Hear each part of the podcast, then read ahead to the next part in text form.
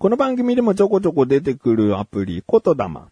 ンなんですが、えー、コトダマンっていうのは、まあ、言葉を繋いで遊んでいくゲームなんですけど、あのー、キャラクター一人一人にね、言葉がついてるんですね。で、言葉一つだけじゃないんだけど、まあ、基本的には一人一文字というか、一キャラクター一文字みたいな。それを盤面つってあらかじめ並べられている、こう文字の隙間にそのキャラクターを置いていくことで言葉を作る。言葉をいっぱい作ったら技が発動して敵を倒せるとか。えー、まあ単純に言うとそういうアプリ、ゲームなんだけど、コトダマンの、まあ、うん、ゲーム自体面白いんだけど何がすごいってやっぱりコラボなんだよね。もう今までいろいろなコラボをしてきて、で、まあアニメ、漫画、実写的なところで言うと、えー、仮面ライダーとか、新日本プロレスとか、もういろいろなところとコラボしてきてるんだけどね。で、コラボってさ、なんか、まあ、集客のために、こう、行うイベントなのかなって思うんだけど、まあ、そこは大前提としてそうなのかもしれないけど、コートダマンのコラボって、すごいね、こう、ファンの心を掴み続けてるというか、やっぱそのコラボ先のものがファンだった場合、あ例えばわかりやすいところで言うと、まあ、鬼滅の刃と、今年の初めぐらいにコラボしたんですけど、そこで、えー、鬼滅の刃ファンが、えー、こんなことはありえないよ。こういうことじゃないよって思わせないように。うん、なんか、あ、こういうキャラで、ここのステージがクリアしやすいのはこういうことかみたいな、何かしらこう原作とのつながりとか、あと技の表現方法とかね。あの、簡単なこうコラボとかになるとさ、ただ一枚のこのキャラクターの絵がボーンって出てきて、え有名なセリフ言って、技発動、爆発ボーンみたいな、なんかそんな感じじゃなくて、ちゃんと技の演出を、その原作になるべく近いように、えアニメに近いようにして、え表現してたりするから、このコラボ先のファンも少し熱くなるんだよね。うわここまで再現してんだ、みたいな。うん、で、まあ、あの、鬼滅の刃のコラボの時も、まあ、鬼滅の刃自体が人気だったっていうのもあるけど、すごくこう、盛り上がって。で、そこからね、いろいろとまたコラボ挟むんだけど、まあ、あの、あまりにもちゃんとコラボしてくれるから、僕が全く知らないようなアニメとか漫画でコラボしますってなっても、いまいちついて気にくさが逆にこう出てきちゃったりするんだね。まあ、さらっとしたコラボだったら、あこういうキャラがいて、ああ、強いな、弱いな、ぐらいで終わるんだけど、しっかりと何かを再現したり、思いがこもってた表現を、えー、パフォーマンスをしてくるから、うん、なんか、知らないから置いてかれてる感が 出てくんだよね。だから全く興味のないコラボだと、ちょっと言霊を逆に離れちゃう時もあるんだね。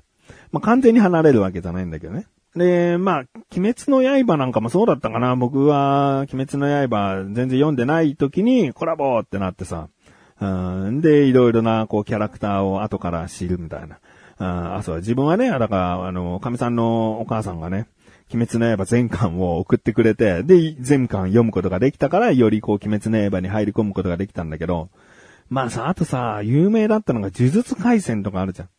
で、呪術回戦はコトダマンとコラボしてないんだけど、でも呪術回戦コラボってなった時、いや、ファンの人はすげえ盛り上がるんだろうな。だけど僕はちょっとついていけないな、みたいな、うん、ところが、うん、まあ、コトダマン自体を楽しんでる僕からすると、ちょっと、うん、まあ、寂しいって表現も違うな。なんか置いてかれてる感でね、やっぱね。あファンはより楽しめてるんだろうな、みたいな、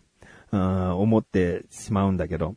今回ね、もうコラボ始まって1週間以上経ってるんだけど、東京リベンジャーズとコラボしてるんですね。で、もうもう、あのー、配信してる頃にはもう終わりかけ終わってるような状態なんで、なんでこのタイミングでってなっちゃうんだけど、いやいや、あのー、僕東京リベンジャーズ全然知らない。で、なんか流行ってる言葉がさ、なんか YouTube とか見てると、たまにその YouTuber の方がこうセリフ言ったりとかさ、するから、なんか、ひよってんじゃねえぞみたいな、なんかそういうセリフが有名なのかとか、あと、キャラクターのね、なんかドラケンっていう人がいるんだなとか、マイキーっていうのが人気なんだな、みたいな、なんかそういう単語単語を知ってる程度なんですね。だからストーリーとかは全然知らないし、まあ見た目ね、あの、特攻服着てる人が多いからヤンキー漫画なんだなとか思ってさ。うん、ああ、東京リベンジャーズか、知らないな楽しめはしないのかなみたいな気持ちでいたんだよね。ところがどっこいという話をね、今回タイトルコール後にしたいなと思っている自分がお送りします。菊車のなだらか向上心。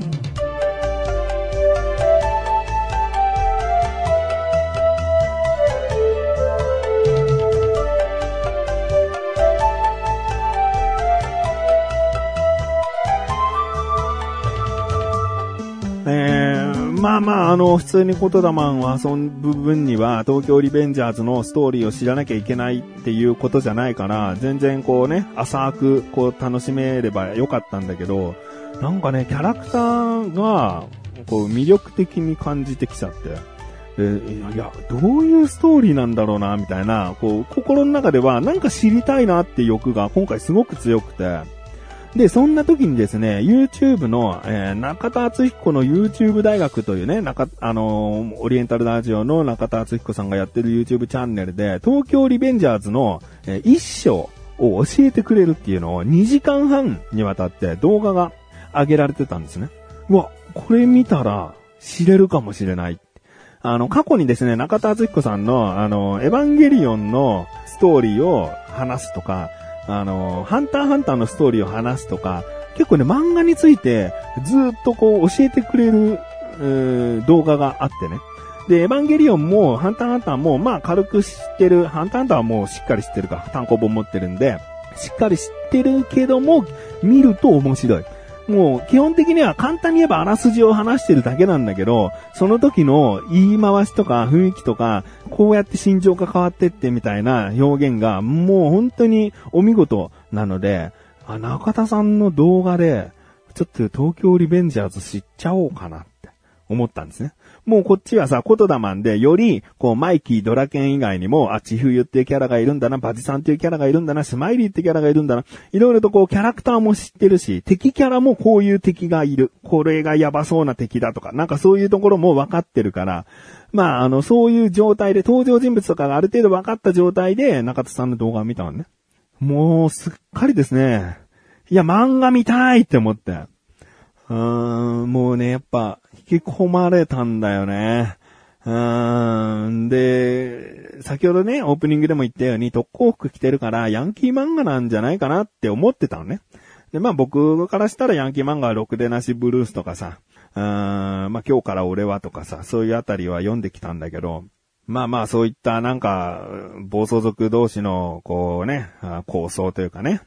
えー、殴り合い。前の人間関係いろいろあって。なんとなくこう想像してたんだけど、全然違ったんだよね。まあまあまあ、うん、基本はヤンキー漫画なのかもしれないけど、この中田さんの、うん、言ってる言葉、使ってる言葉がまさにそれだなと思ったのが、サスペンスなんだよね。うん。で、僕、中田さんが最初サスペンスって言った時に、いやいやいや、人がちょっとね、まあ喧嘩とかわかんないけど、事故とかわかんないけど、死んじゃった話をサスペンスとするのはちょっと違うんじゃないかなって思ってたのね。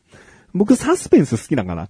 で、まあ、サスペンスとはちょっと違うんじゃないかなと思って、ずっとね、こう、中田さんの聞いてたらね、いや、これはサスペンスだって。SF サスペンスかな。うん、もっと細かく言えばね。SF って要素は、まあ、タイムリープをしてしまうっていうね、主人公が。うん、そこが、まあ、あの、SF 要素。まあ、リアルにありえないところなんだけど、今回すいません。東京リベンジャーズ、知ってる人からしたら全然面白くない話かもしれない。でも、東京リベンジャーズを知らない人に、こういう話だったよっていうのを、もうほんの少しの時間でお伝えしたいっていう話になっちゃうと思う。で、まあ、SF 要素があるんだけど、よくさ、タイムリープするものってさ、その、過去に戻って未来を変えるっていうのが、まあ、基本的なところなんだけど、東京リベンジャーズもそうなんだけど、過去に戻って未来を変えるってさ、過去に何回も戻ればさ、未来って変えられるじゃんって思っちゃうよね。うん、例えば、あの時ホットドッグ落とさなければつってさ、過去に戻ってさ、ホットドッグを落とさないようにできた。あ、だけど、その後人とぶつかって、やっぱりホットドッグを落としちゃった。って言って、もう一回未来っていうか現在に戻って、いや、もう一回戻ろう。あそこで人が出てくると思わなかったから、今度はホットドッグを手に入れた時に、人とぶつからないように気をつけるぞ、つって戻って、で、人とぶつからずに済んだ。ホットドッグ無事だ、みたいな。いや、そういう、まあ何回でもやり直せちゃうんじゃないかっていう感覚がタイムリープにはあったんだけど、この東京リベンジャーズのタイムリープは、自分が過ごしている、えー、時のちょうど12年前にしか戻れないのね。だから、12年前に戻った時に、ああ、こういう風にしなきゃよかったって後悔して、ま、もう一回現代に戻っても、じゃあ過去に行くぞって言っても12年前にしか戻れない。だからもうこういうことしちゃった、過去にこういうことしちゃったっていうことは、変えられなくなってくんだよね。一回だけは変えられますよってこと。一回だけはその時の過去に行けるけど、その過去の時間進行がもうずっと続いちゃうから。だからこう何度も何度も戻ってやり直しが効くって言ったら、そうじゃないっていうところですね。だここが、ま物語として非常にこう、ちょっと複雑になってくるところというかね、あの、どうしようもできなくなってくるところ。えー、過去に戻ってこの人を死なせないようにしたけども結局死んじゃった。もう一回戻って、えー、また過去に戻ってその人死なせないようにしようっていうことができないんだよね。一回過去に戻って過去で行われちゃったことはもうどうしようもできない。なので、まあ、ハラハラ感が、えー強いですよね。うん。で、まあそうだ、サスペンスっていうのは、要は、この、未来がこうなってしまったというところから始まるんだけど、過去に戻って、じゃあこうすれば大丈夫だなっつって、ある程度過去で解決して、現在に戻ってきたら、結局、別角度で不幸な結末が待ってたって、えー、なるのね。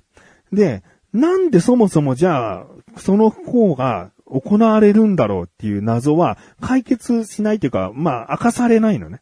うん、どうしてこういう風になるのか、どうしてこの人が関係しているのかとか、なんかいろいろな謎が、一回過去に戻ったからこうだったのかっていうことが全然わかんないよね。で、一つ一つ細かいところを過去で解決はしていくっていうのが、まあ、物語の、えー流れなんだけど、大まかな、うんまあ、簡単に言えば犯人は誰だっていうところがサスペンスで結構大きいと思うんだけど、まあ、犯人は東京リベンジャーズの場合は大体分かった上で進むんだけど、じゃあその犯人はどうしてこういうことができたのか、どうしてこういうことをするのかっていう謎がずっとこう、あったまんまいろいろなストーリーが進むのね。だからこの謎感がサスペンスだなっていう、うーん、思うんだよね。だから今、あの DTV でさ、もうアニメ全部見たんだけど、コミックスは変えてないんだけど、アニメ全部見て、22話まで。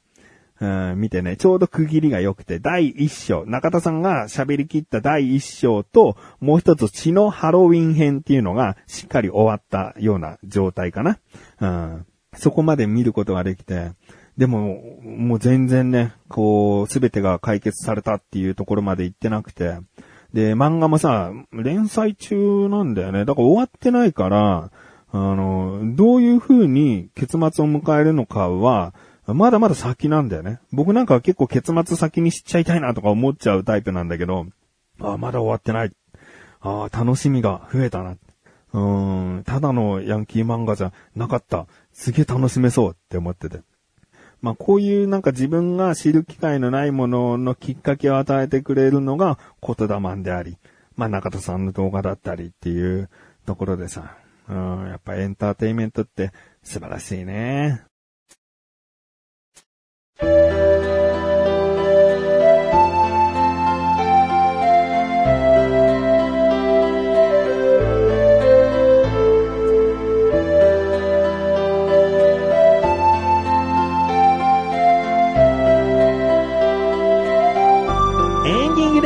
す。ぐお知らせです。YouTube 版楽しくトーク。今週の動画はですね、無人島に行こうという回ですね。まあ、あの、僕はですね、シバンちゃんの付き添いというか、シバンちゃんにアドバイスする役としてですね、えー、シバンちゃんが無人島でどうするかという